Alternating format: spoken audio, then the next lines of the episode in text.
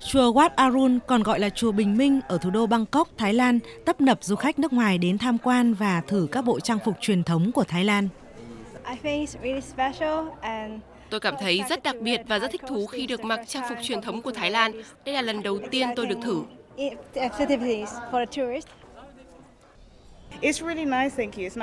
Thật tuyệt khi được trải nghiệm một số nét văn hóa của Thái Lan và có cơ hội mặc trang phục truyền thống của người Thái. Ở Anh, chúng tôi không có những bộ quần áo như thế này. Trang phục truyền thống của chúng tôi không giống Thái Lan, vì vậy đây là trải nghiệm rất tuyệt vời. Um, it feels, uh... Trang phục là một phần quan trọng của văn hóa. Khi mặc trang phục này, bạn sẽ nhận thấy tầm quan trọng của phụ nữ Thái trong văn hóa Thái Lan.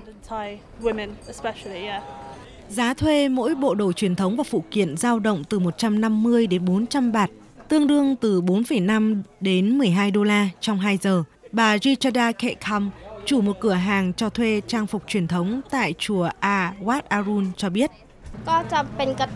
Kể từ khi dịch Covid-19 bùng phát, chúng tôi không có việc làm. Chúng tôi quyết định thuê gian hàng này để mở một cửa hàng cho thuê. Bây giờ, khối lượng bán hàng tăng, khách du lịch giúp kích thích nền kinh tế.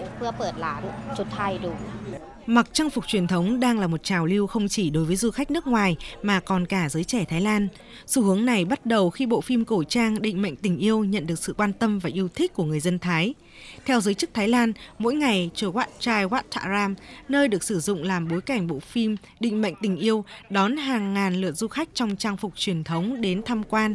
Bên cạnh đó, giới trẻ Thái Lan còn mặc đến các sự kiện đi chơi, xem phim và chụp ảnh thẻ làm căn cước. Với tình yêu này, giới trẻ Thái Lan đã truyền cảm hứng cho du khách nước ngoài, đồng thời tạo động lực phát triển kinh tế.